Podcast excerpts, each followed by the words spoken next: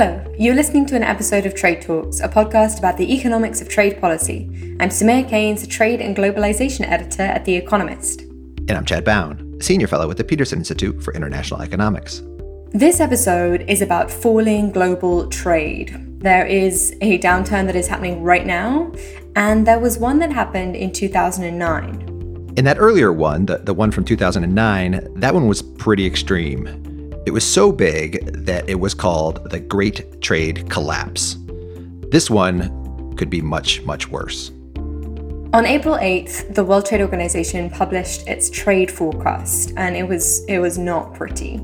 Here is Roberto Azevedo, the Director General of the WTO, summarizing the numbers. In an optimistic scenario, our economists see uh, the volume of global merchandise trade falling by uh, 13% this year uh, compared to 2019. If the pandemic is not brought under control and governments fail to implement and coordinate effective policy responses, the decline could be 32% or, or, or even more. Because again, let me emphasize that all these projections are highly uncertain a drop of 13% would be a lot. That's about how much trade volumes fell in 2009 around the, the global financial crisis. But 32% would really be a lot. Uh, it's about the same size of the 1930s over three years, and we're having that in just one year. Now, we're going to leave a discussion of the 1930s and, and just how messed up the global economy was back then to another episode. And before we get on to discussing what's happening now, we're going to talk more about what happened in 2009. What happened during the Great Trade Collapse? The National Bureau for Economic Research has declared that a recession began in December of 2007. Wall Street veterans call it the worst financial crisis of their lifetimes. The Federal Reserve is backing a loan to prevent the collapse of investment bank Bear Stearns and to stabilize the financial market. It was a manic Monday in the financial market. Lehman Brothers, a 158 year old firm, filed for bankruptcy. Adding to the pressure, Fitch is lowering its rating on Midst AI. Of a financial crisis, allowing the U.S. auto industry to collapse is not a responsible course of action. So, as the financial system was seizing up, the great trade collapse started to happen. So, starting around the third and, and, fourth quarter of 2008 and then the first quarter of 2009, things really fell off a cliff. Overall, real World trade in goods fell about 15% between the first quarter of 2008 and the first quarter of 2009. And this meant that trade was falling about four times as fast as world gross domestic product. The, the growth of the, the world economy was actually shrinking.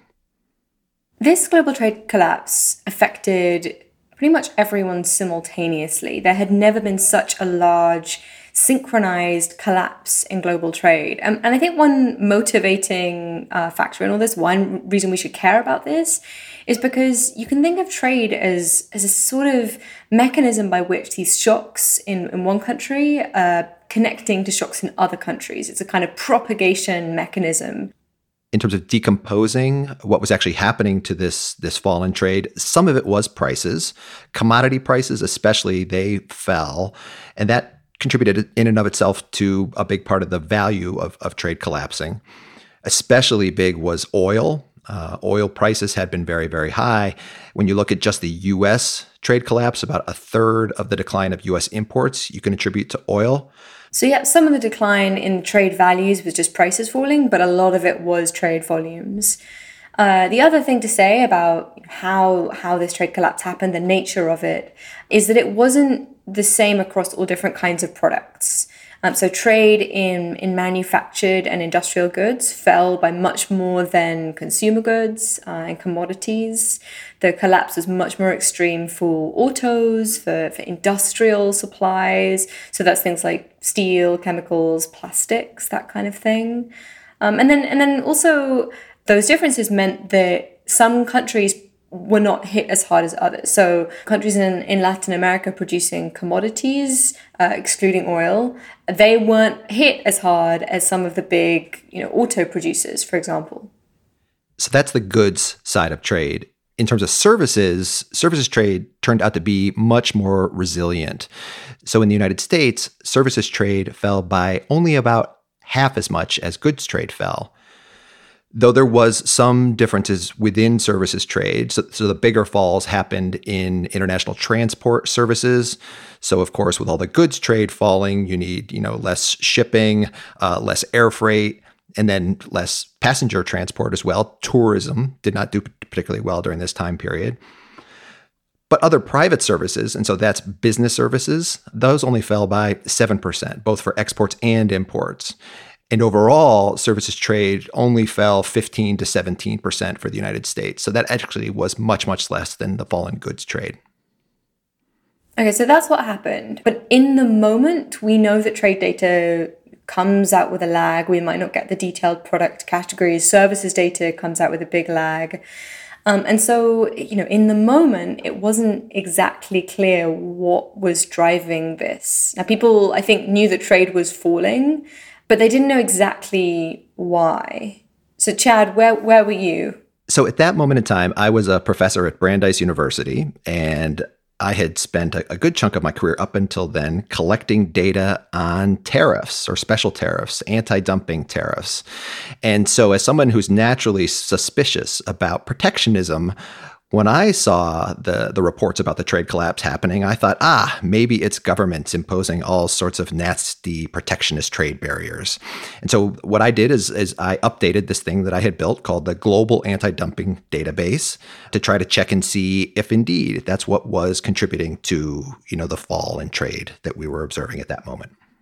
Okay, so you were on the front lines of this this global trade collapse, ready to catch any any protectionism. So what did what did you find? Was it protectionism? Was it the tariffs? Yeah, no, not really. Um, so there there was an increase in anti-dumping trade barriers that that happened during that time period, but it was basically just increasing on trend. There wasn't a major major upswing relative to what one might have expected. So no, at the end of the day, it really, at least in, in those kinds of trade barriers, it wasn't protectionism certainly that had driven the the trade collapse. And and that is kind of surprising, right? Given given what was happening at the time, because you know back back in the, the heat of the global financial crisis, uh, the dollar was was strengthening a lot, right? Everyone was was freaking out, and so they wanted to hold something safe. And so, weirdly, given that the, the crisis started in the US, actually everyone started rushing into US assets and buying up dollars, and that meant that the value of the dollar went up and that made life more difficult for US producers um, because it meant that imports were, were cheaper. And so they were going to essentially be facing greater competition from abroad. And so so one might have thought that there would be extra pressure on those on those producers to request tariffs. So so yeah, it's a bit a bit weird that we we didn't see much of an uptick beyond what was happening already. Yeah, and that's exactly right. And we have evidence in that from from research to, to find this linkage between appreciations of, you know, the dollar or the euro and, and demands for protection. And you're exactly right. There was this this major appreciation of both currencies really early on in the crisis. But then what happened is, you know, almost equally quickly, they they depreciated in value. And so in some subsequent work later on after the crisis, Meredith Crowley and I looked into this and we we basically found evidence that that was a likely contributor to why we didn't actually see all that much protectionism showing up. Okay, so basically the dollar just depreciated too quickly for those those pressures to build. Yeah, I mean, uh, there were other papers that also looked at this this tariffs protectionism issue. There was one I saw by Hiau Looi Kee and Cristina Neagu of the World Bank, and also Alessandro Nicita of UNCTAD. So their, their paper was published in, in 2013, and they actually found that most countries continued to liberalize trade a bit during the crisis. Now there were there were some exceptions. There was Russia, Argentina, Turkey, China, but it looks like rising trade barriers could have accounted for up to two percent of the of the decline in trade. So so maybe it was a little bit of a thing because these these few big countries were raising their tariffs but it really wasn't contributing very much to the to the overall decline. That's two percent of the fall, not two percentage points. Okay, Chad. So it wasn't protectionism. Apologies. It must have been very disappointing for you. Um, so tell us what it was. What was factor number one? So I, think obviously the very big factor uh, behind all of this was just demand. So you know, demand just fell off a cliff, and what that meant is is people and businesses just stopped spending money. Um, it was this was a financial crisis. It was partially they couldn't get credit. That meant, you know, they couldn't go out and, and buy cars. Businesses just couldn't go out and expand their production facilities. There was just, you know, no appetite for for spending, and that meant there was no appetite for trade. Right, but demand was decreasing in general, right? And therefore GDP was also decreasing, right? And so there's this question of, well, why did trade fall by so much more than GDP? So a big part of this of this drop off in demand is is for durable goods. Consumers, you know, don't want these big ticket items anymore, and that includes things like automobiles. And automobiles and durable goods are just a huge, huge part of trade. And then when you think about the supply chain implications of that, not only are cars, you know, a big part of trade, but auto parts are a big part of trade as well. You know, there there are a lot of these parts that cross the border multiple times before they're assembled into a final vehicle and sold. And you put these things together, and the existence of supply chains means that the trade can actually fall by a lot more than GDP is falling.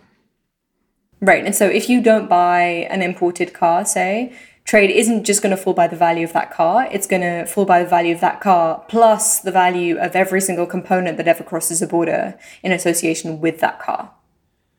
So I think that's right. And I think that helps explain this supply chain point why trade in goods just felt by so much more than trade in services. Yeah, and I suppose another contributing factor to that could have been that um, those goods purchases were just easier to postpone Richard Baldwin, who's at the, the Graduate Institute in Geneva, pointed out at the time that, well, you know, trade and tourism did fall pretty sharply, and that's probably quite similar to a car in that you can postpone it. And so that helps to, you know, confirm this point that, that it really was people trying to delay um, consumption because they were they were afraid about about their future income. It's clear that this the demand factors just mattered a lot. Jonathan Eaton uh, at Penn State and, and some co authors estimated that about two thirds of the decline in world trade relative to GDP can be accounted for by this change in the expenditures on durables, right? So these consumer goods that are just so, so big. I just want to add another interesting thing, um, which is another contributor to the trade collapse that um, that people uncovered in the aftermath, and that is that actually one contributor to the really, really sharp fall in trade was what businesses were doing to their inventories. Um, so, what happened was imports fell enormously um, because the, the companies started basically saying, ah, you know what, instead of importing a new thing, we're just going to use up our existing stocks because we're just unsure about future demand.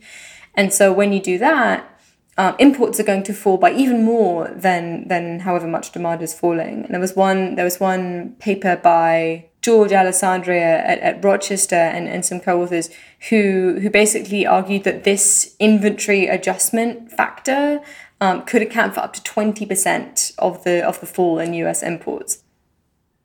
Another really big factor during during the 2009 trade collapse was the role that the credit crisis itself played in in potentially inhibiting trade or, or, or causing trade to collapse.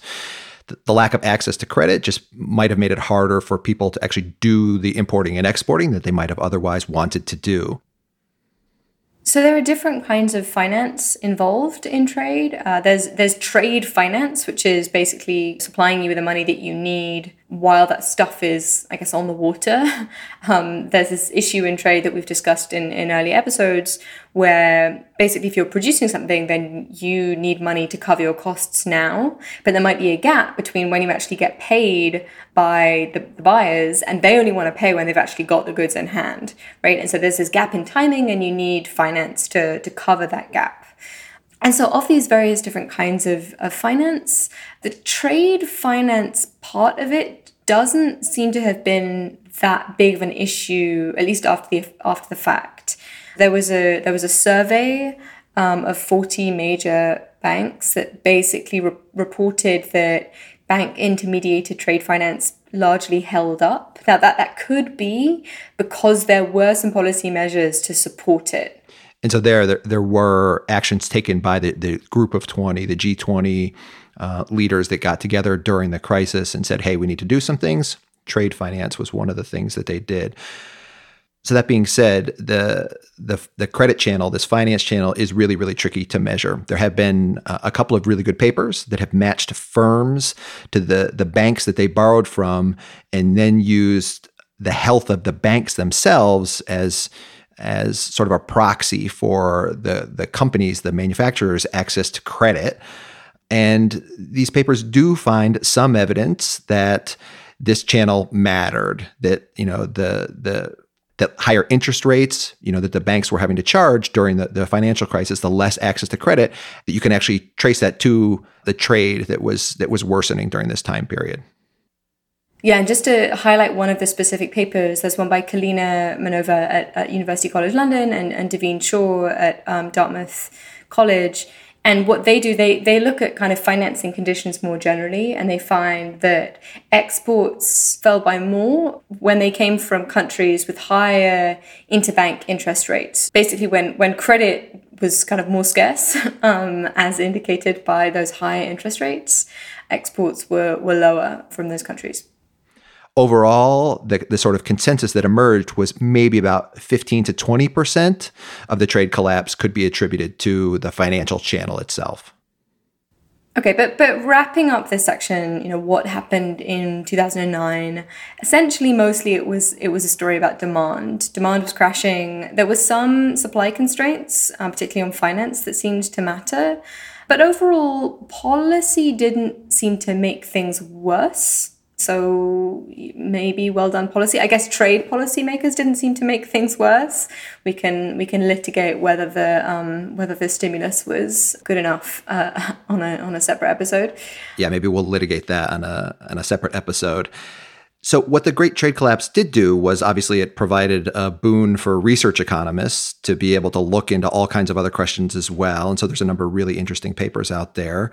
So, one looked at whether the, the fall in trade seemed to come about because exporters simply sold less or whether they went out of business. And what the research found was that most of it came from, from the first one. Exporters were just selling less. And when you think about that, that really makes sense, given that so much international trade takes place in really, really big firms, these multinationals that are really unlikely to, to go out of business. Uh, that's the channel I think that we would expect to actually show up. So another fun nugget, um, just looking into how this happened, um, it looks like there were some changes in terms of the quality that people demanded. So it wasn't just the, the kinds of products that people were buying, it was also within those product categories, people were buying different stuff.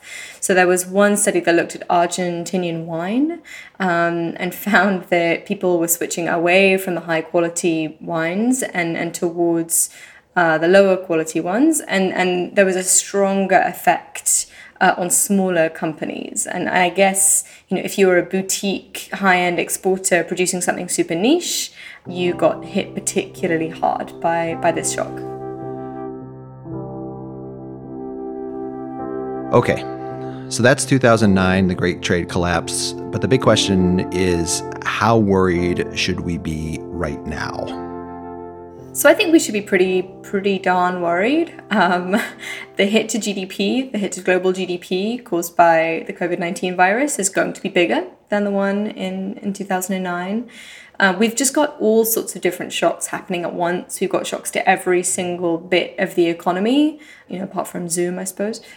But yeah, this this shock started off in China. This at first looked like it was just maybe going to be a China shock. They, you know, the Chinese economy completely shut down. There are a massive supply of intermediate goods.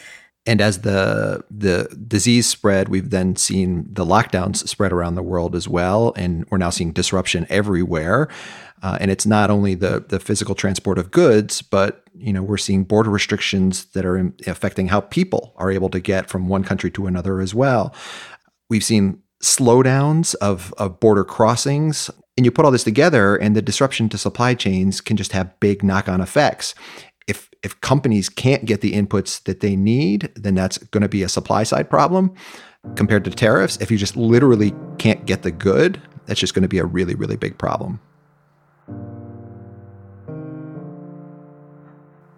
At the same time that it's it's becoming harder to trade, this cost of trade increasing, demand is crashing. Uh, economies are, are grinding to a halt. People are losing their jobs. They're, they're not going out to, to stores to buy clothes or lots of other things. And for a lot of people, their, their future income is just really, really uncertain. And with a lot less income and all of this uncertainty, people are just a lot less likely to buy durable goods, especially. So I think we should probably expect that trade is is again going to fall by a lot more than GDP, and GDP is going to fall by a lot. Uh, we're already seeing signs in terms of blank sailings, so basically ships just going empty. And you know, just logically, I do not think trade in tourism is going to have a particularly good time um, if you if you really can't fly. So, you know, a lot of the best data will describe trading goods, so we'll, we'll get a better picture of that more quickly. But in this this shock, services trade is going to be hit really hard. And the other worrying factor out there is is finance. Financial conditions in emerging markets, especially, are, are pretty tight. Dollars are, are scarce. And so we'll, we'll see. Now, at the moment, it, it does appear that the other factors may be more important. Uh, but as this thing plays out, you know, it's not impossible that finance constraints might also play a role. Yeah, I think the constraints of people physically not being able to get to the factories is going to be um, extremely important and not not parallel with 2009. Okay, so uh, there is one quite positive message from from 2009, which is that things could bounce back um, here is Roberto Azevedo, the DG of the WTO again. Our economists estimate that if the pandemic is brought under control relatively soon and the right policies, of course, are in place, uh, trade and output could rebound uh, nearly to their pre pandemic trajectory as early as 2021, so less next year. And that's something that I, I do remember distinctly about that, period in 2009 the, the conversation, the discussion of looking for a V shaped recovery for, for trade. And it turns out that trade rebounded almost as rapidly as it fell. So, so we did see that. And so maybe things could get moving again pretty quickly. But there are other scenarios uh, in which trade volumes post recovery would remain well below the pre COVID trend line. It is worth remembering that even before the first COVID 19 case was registered, uh, we were not making the most of trade's potential to drive growth. Now, the, the subtext there, without, without putting words into um, Azevedo's mouth, uh, is that barriers to trade could make it harder for trade to, to snap back. Now, obviously, um, these barriers that are being erected right now are very, very tricky because they are not being justified on the basis of protection, but on the grounds of health. Um, and and so you know it's just very unclear how how quickly they could be removed, um, whether populations will be willing to have them removed. Um, and so it's really unclear at this stage how permanent these these costs of trade uh, will be. And just to update listeners quickly from our when we first reported on the export bans in our episode of, of March 15th, we've seen a lot more of those in the period since. So the European Commission imposed export limits on about $10 billion worth of personal protective equipment. So this is the gear that doctors and nurses have to have access to to, to treat patients. The United States President Trump just this week uh, imposed export bans as well on respirators, masks, and gloves. And overall, 75 governments at this point have imposed some sort of export curb. That's the latest tally that, that's come out of the Global Trade Alert as of April 10th. So we're seeing a lot of these export restrictions.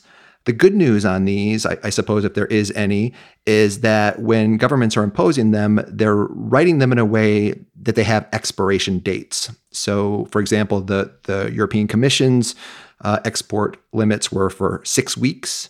The ones the Trump administration announced this week were, were only for 120 days. So we'll see. Uh, but if those trade barriers are renewed or they stay on a lot longer, I think that's a that's something that could ultimately hurt the trade recovery. Yeah, and I, I suspect in terms of the overall contributors to trade costs, it's going to be the border measures um, that are going to have a much bigger impact on overall global trade than those PPE trade restrictions. So it's going to be the you know the checks on truckers, um, that that kind of thing. Now, clearly, the, the parallel that we have not really talked about is, is the 1930s Great Depression. The global economy stayed messed up for a really long time. There wasn't as much stimulus as in 2009. Uh, exchange rates just didn't adjust in a way that, that, that could have relieved some of the pressure. You just had a lot of policy mistakes all at once uh, that were just not fixed in a very timely way. And I think that's really, really important. So, the big lesson out of all of this, to me at least, uh, and thinking about the potential for trade recovery, is probably not so much about tariffs or export restrictions.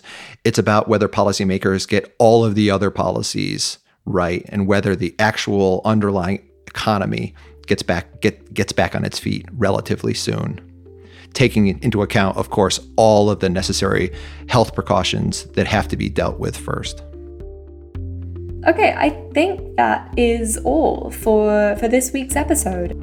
Huge thanks to all the academic economists whose research we mentioned in the episode. We'll make sure to provide links to all those papers on our website. That is www.tradetalkspodcast.com. Thanks to our audio guy, Colin Warren. And do follow us on Twitter. I'm at Chad Bown. I'm at Soumaya Keynes. And we're on at trade underscore underscore talks.